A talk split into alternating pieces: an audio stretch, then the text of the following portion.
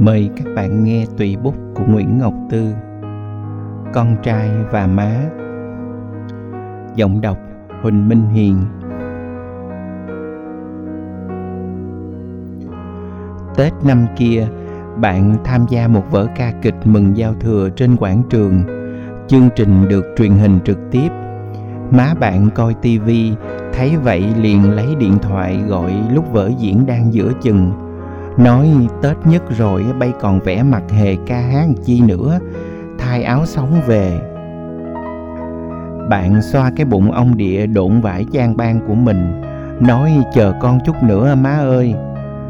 Sau, lúc kể với tôi, bạn nói, thì dặn cho có vậy, chớ bà già tao chờ tao tới suốt đời. Tết đó, bạn 43 tuổi tôi với bạn không thân, có khi cả tuần mới ngồi chung nhau ở bàn. Ở nơi gần như duy nhất là quán cà phê văn nghệ. Nhưng tôi quen má của bạn, một bà già tuổi trên 70 đẹp người. Mỗi tháng bà ăn chay 4 ngày. Bà bị say xe, đi Sài Gòn lần nào cũng gọt củ sắn đem theo nhai cho đỡ nhộn nhạo trong ruột buổi sáng đi chợ, thay vì vô tiệm phở, bà chỉ ăn nấm xôi hay một ổ bánh mì trơn. Số tiền còn lại bà chắc mót bỏ ống cho bạn cất nhà. Bà có cái đầu tóc mượn làm tóc rụng của mình, chính mình nhặt nhạnh. Đôi lúc đọc mấy mẫu chuyện con con bạn viết, chuyện nào cũng có nhân vật má. Bà kêu, kiếm gì đó viết, nói tới ba bay, kẻo ổng buồn tôi chưa gặp bà má đó lần nào, nhưng những gì tôi biết đều do bạn kể. Ngoài cà phê đá, sữa đậu nành, ngồi với bạn tôi được thưởng thức thêm món bà già tao. Như một ám ảnh, ngọt ngào. Quán nằm giữa lòng thành phố, nhưng có khi bạn làm tôi thấy bóng người đàn bà ngồi ngồi câu cá chốt giấy, làm khô gửi ra chợ cho con bà hái bông so đũa về nấu chua với cá rô đồng. Tôi thấy bà ngồi trong bếp, thêm lửa cho đáy nồi cơm dậy lên thành cơm cháy. Món này bạn khoái. Những ngày tết, bà hay lãng vãng gần chỗ mấy đứa con chơi bài cào. Hóng coi coi đứa nào thua nhiều, bà lén luồn tiền cho nó. Và bạn luôn là người thua nhiều nhất. Bà má bận lòng với bạn nhất lần nào về trong mớ hành lý của bạn cũng nhồi nhét bao nhiêu là quần áo quăng queo. Má lục lội ra, ôm đi ủi. Qua cửa là bà ngó từ trên xuống dưới. Lúc bảo cạo râu bớt đi, lúc chê tóc dài quá phủ cả lỗ tai. Mà để móng tay chi dài thượt, ngứa con mắt.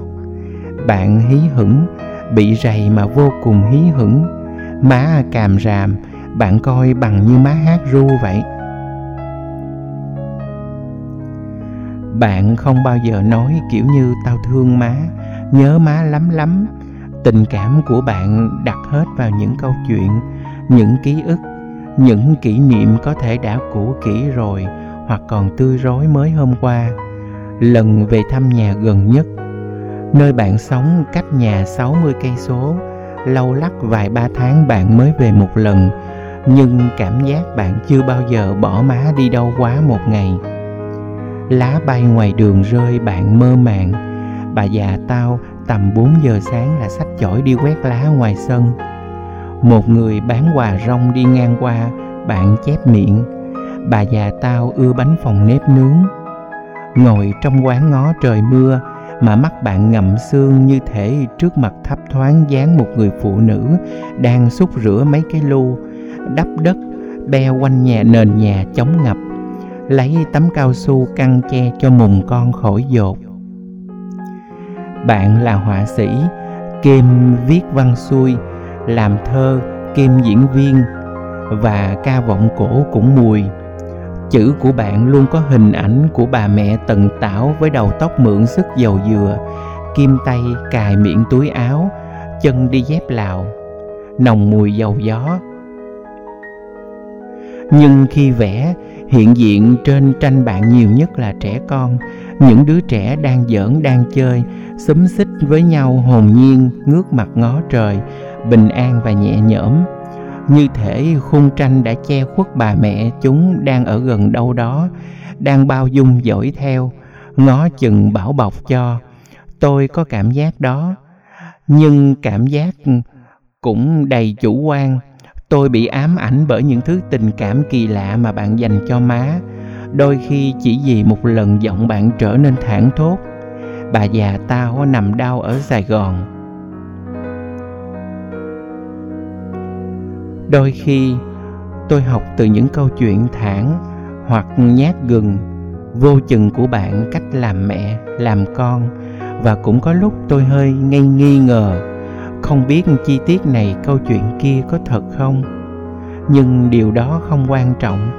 Dù bạn viết truyện ngắn bằng lời, thì ba chữ bà già tao từ cái miệng râu ria rậm rạp của bạn cũng lan ấm áp rung cảm sang tôi. Bạn kể, má sinh bạn khi thai chưa đầy 7 tháng. Sinh non, eo uột, bạn được nuôi dưỡng trong bệnh viện cho tới khi về nhà má đã mang bầu đứa nữa đứa trẻ chưa được ôm ấp bao nhiêu thì nhường vòng tay mẹ cho em. Câu chuyện đó đã nhen trong tôi một cảm giác lạ lùng. Biết đâu bạn nuôi dưỡng trong mình một tình mẫu tử cực kỳ phức tạp. Ngay từ lúc bé thơ mà tôi chưa hiểu thấu.